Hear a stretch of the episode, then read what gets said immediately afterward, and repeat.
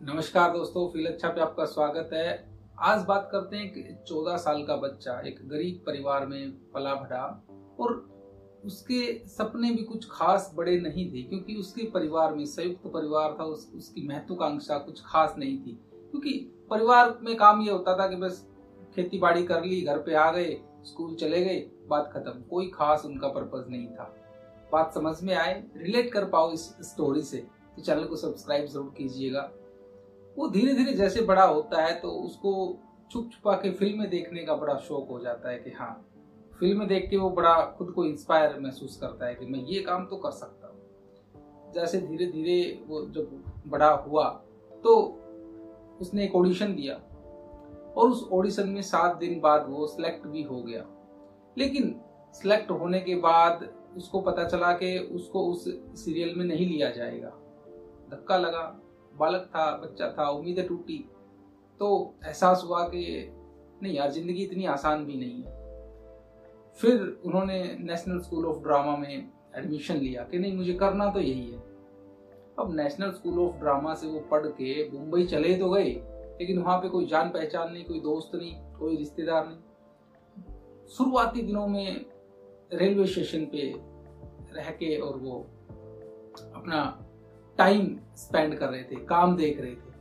तो एक दिन ऐसे ही बिल्कुल दुखी से माहौल में उन्होंने अपने दादाजी को चिट्ठी लिखी, उस टाइम पे चिट्ठियाँ चलती थी कि, दादाजी, मेरा यहाँ पे ना हौसला टूट रहा है और मैं खुद को अपमानित महसूस कर रहा हूँ, कमज़ोर महसूस कर रहा हूँ। तो उनके दादा ने उनको एक बात बोली थी जो हम सब पे लागू होती है कि भीगा हुआ आदमी बारिश से नहीं याद रखिए दोस्तों कि हम ऑलरेडी जब परेशानियों में हैं, जीवन में कुछ खास खोने को है नहीं तो फिर डर कैसा? अपने आप को बेहतर बनाने के लिए कैसा डर? तो कुछ खोने को है ही नहीं तो सिर्फ़ पाने को कामयाबी है और आसान है। तो उनके दादाजी ने ये बात लिखी तो उनको थोड़ा सा विश्वास आया। उन्होंने फिर हिम्मत करके काम ढूंढना शुरू किया तो उन्हें एक फ़िल्म में रोल मिला। लेकिन जैसे ही फ़िल्म शुरू होती, उसके दस दिन पहले उनको उस रोल से निकाल दिया गया। उन्हें फिर बड़ा अपमान महसूस हुआ और अब की बार गुस्सा इतना था कि उन्होंने सोच लिया कि मैं इस शहर में नहीं रहूँगा। जैसे ही अपना बोरिया बिस्तर पैक किया और जब टैक्सी से निकलने लगे तो एक बार उसके जहन में एक बात आई कि, यार, जिस बंदे ने मेरे साथ ऐसा किया है, मुझे एक बार उससे मिलना ज़रूर चाहिए। उनके घर जाते हैं मिलने। जैसे उनके घर मिलने पहुँचते हैं तो उनको बता देते हैं कि तुम बहुत बुरे इंसान हो तुमने मेरे साथ ये किया मैं अभी शहर में कभी नहीं आऊँगा। बिल, बिल्कुल उन्होंने वो किया जो वो फील कर रहे थे रियल जो उनको महसूस हो रहा था। तो उस फ़िल्म के डायरेक्टर को प्रोड्यूसर को लगा कि यार बंदा बहुत ही अच्छी एक्टिंग कर पा रहा है। तो उन्हें पहली बार उस फ़िल्म में फिर ब्रेक मिला। मैं बात कर रहा हूँ दोस्तों अनुपम खेर की जिनकी ये छोटी सी कहानी इंस्पायरिंग स्टोरी जो हमें इस बात को लेकर इंस्पायर करती है कि कुछ भी ना होते हुए इंसान बहुत कुछ कर सकता है। क्या नहीं है, ये मायने नहीं रखता। आप क्या कर सकते हैं मायने इसके हैं। और याद रखिए इस बात को कि भीगा हुआ इंसान बारिश से नहीं डरता। ये बात हम सब पे लागू होती है।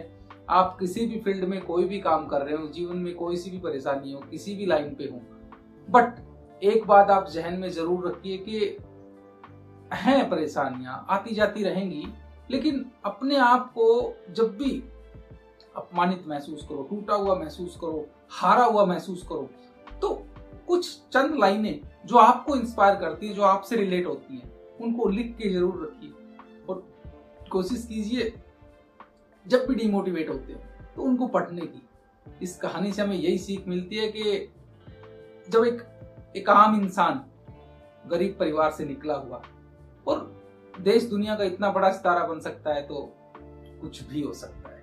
यह भी उन्हीं की लाइन है। तो दोस्तों, ये स्टोरी आपको कैसी लगी?